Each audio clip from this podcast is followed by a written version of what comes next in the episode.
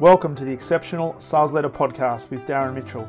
If you're a sales leader looking to take your leadership to a whole new level, then this is the podcast for you. We'll be exploring tips, techniques, and strategies to help you take your leadership to the exceptional level and allow you to enjoy more money, more meaning, and better sales results.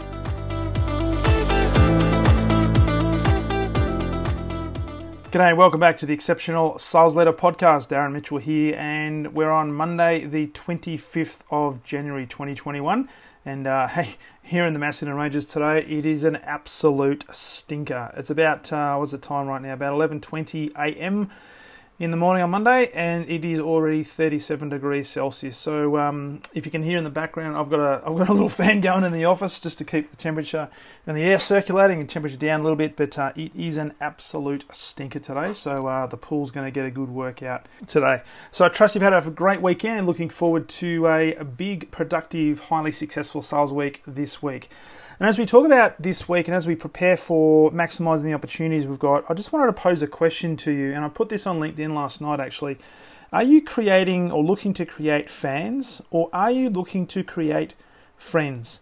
Now, it's an interesting question because what I've noticed a lot with, uh, with leaders is they fall into roughly two categories. Leaders who like to uh, be almost like the, the oracle or the guru, and they, they're really fixated on creating fans, creating an environment where people are following them, and almost in the process creating a uh, a codependent relationship where they are putting themselves on a pedestal. Their team is expecting them to have all the answers, and they also expect their team to worship everything they say and it's not a great uh, condition to be in. It's certainly not a great position to be in for sustainable uh, results over the long term, nor is it great for relationships and culture. But often leaders will create this position where it's almost like a us versus them or me versus them, and some of them suffer from a superiority complex because they've actually got the title. They've got pos- the position. They're now mixing it with the big boys and girls in the in the office and the in the uh, oval suite, if you like, or the C suite, um, and they forget where they come from. Now, in the process, what tends to happen is they create this gap between themselves and their team, and this gap gets wider and wider and wider. And one of the key reasons for that is that the leader's visibility becomes less and less. It's almost like once they've got into the sales leadership role or the senior role, uh, they they no longer need to be spending as much time with their with their team, uh, and they tend to spend more time with their own peers or with their senior executives because they've been taught that and they're expected to live up to certain expectations and those expectations may well be good for the c-suite where they're having nice uh, nice conversations at a strategic level talking about all the wonderful things they're going to be doing but interestingly the majority of those people spend less and less time with their actual people and hence the gap between their people and themselves get wider and wider and wider. And unfortunately one of the uh, out, outputs of that is the level of trust that their team has in them as a leader starts to get diminished over time because they're not spending as much time. And as a classic example, I see this a lot. Uh, people get into more senior positions and all of a sudden they're on a different floor from their team. They've now got an office where they spend most of the time with their office doors, door closed. The expectations being placed upon them from other senior executives because they're singing to the same hymn sheet.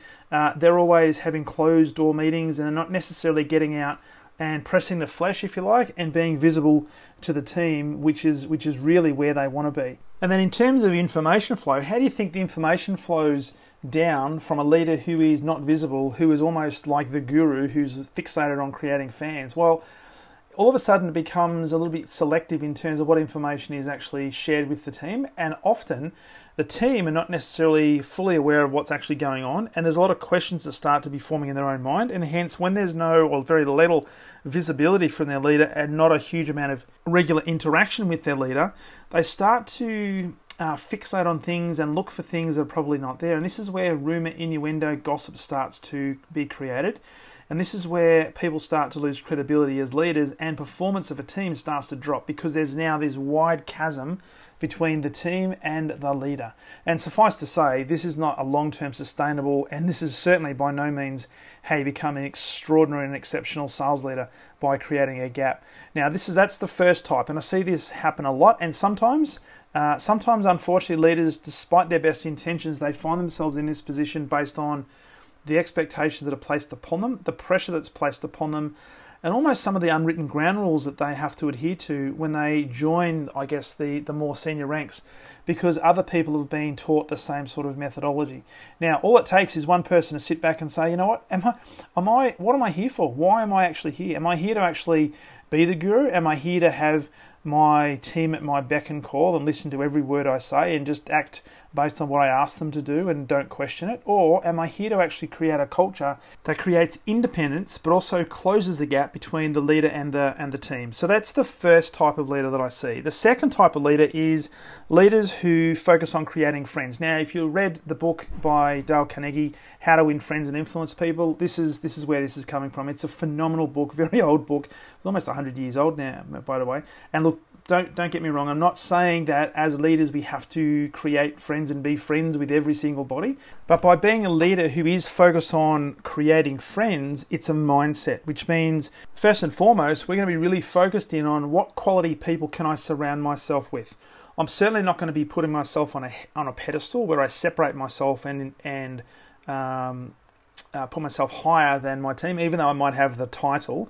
It's about understanding what is the culture I want to create how can I bring good people around me that can uh, create a great culture of independence, but also gives me a platform for sustainable success that doesn't rely on me being the guru, being the person who has all the answers. So, this independent relationship is pivotal because I'm now considering uh, people as being my peers because I, I surround myself with great people. And it's and what tends to happen is just by virtue of that thinking, uh, we tend to be a lot more visible. We will spend more time with our team building those relationships than we necessarily will with our senior leaders. Or we will set the expectations at the senior leadership level to the point where we know where our priorities are because we know it's going to deliver sustainable results over a long period of time. And a really interesting example of this is I remember listening to uh, John Maxwell. If, if you listen to this podcast, you know I'm a huge fan of John Maxwell. Uh, and often he, when he were, when we were all traveling, he would travel the world, literally speaking to organisations, uh, industry forums, and so on.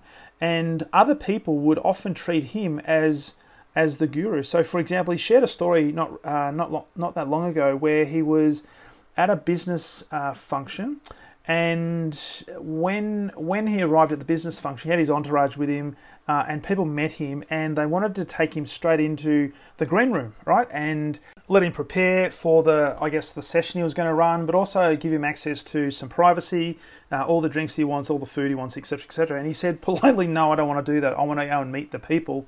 Who I'm going to be speaking with. So there was a there was a function that was already happening. So he asked his organisers to take him into the room where all the people he was speaking with were congregating because he wanted to speak to them. He wanted to meet them. He wanted to get to understand them because he knew that if he walked, as he calls it, if he walked slowly through the crowd and started to meet people, he could start to build those relationships.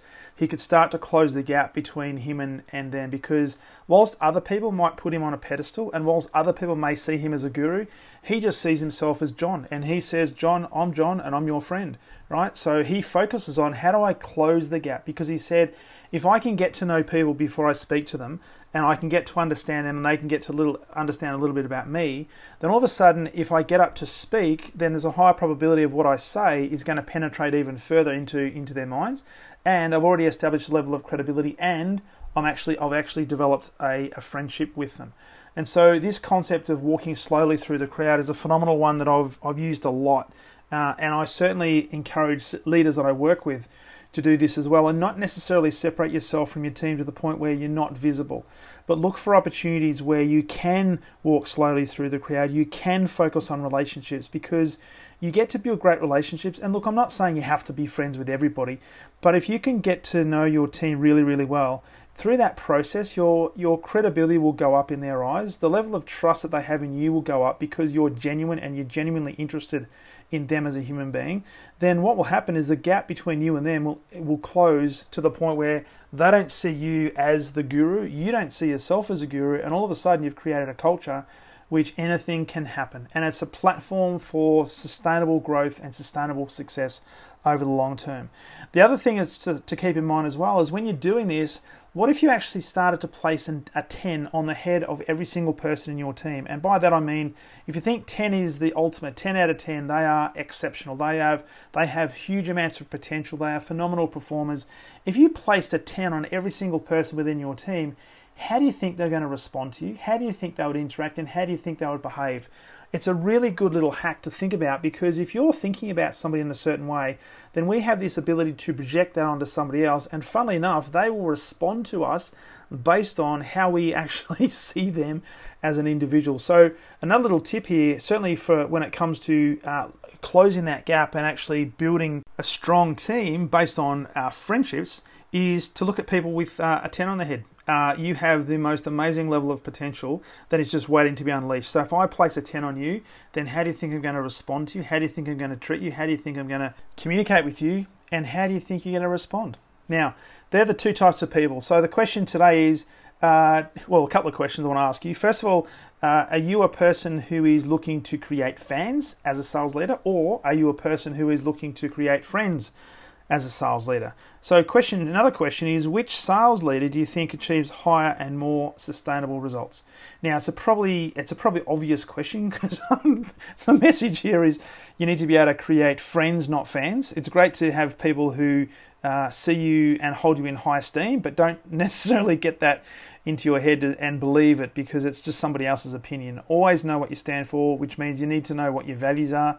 You need to know what your standards of behavior are. You need to know what's right, what's wrong, and you need to know what areas of focus will move the dial forward for you. But also, the, the thing is, it's built on great leadership is built on great relationships, and great relationship starts with the leader creating an environment that people want to be part of. And I think the only way to do that is to create an environment where you've got friends. And if you treat your team as as friends and wanted to build friendly friendly relationships and really deep caring relationships. Going back to the book How to Win Friends and Influence People from Dale Carnegie if you can actually focus on other people's challenges focus on their wants their desires their uh, their aspirations you'd be amazed at what you can actually get out of them in terms of performance but also extracting the potential that is there. And it starts with uh, hey wanting to create friends. And placing a 10 on the heads of every single person in your team. So I trust that message resonates as we start the week this week. Uh, if I can help you as a reminder, if you'd like to work one on one with me over the next 90 days and take your leadership to a whole new level,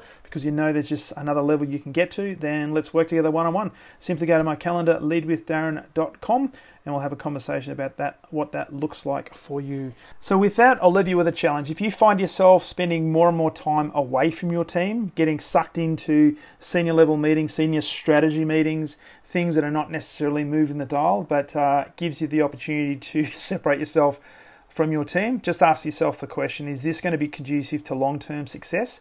Is this going to be conducive to you building a strong culture of independence where results will actually take care of themselves because you've got a fantastic process in place and a great culture and environment in place? If the answer to that is no, then perhaps what you need to look at is how you can start building some friends, how you can reprioritize where you spend your time. And I can guarantee that if you spend your time with your team, uh, that will pay dividends like you would not believe down the track. So do that, uh, and you'll move that one step closer to being that exceptional sales leader. And with that said, look forward to talking to you on the very next episode of the Exceptional Sales Leader Podcast. All the best.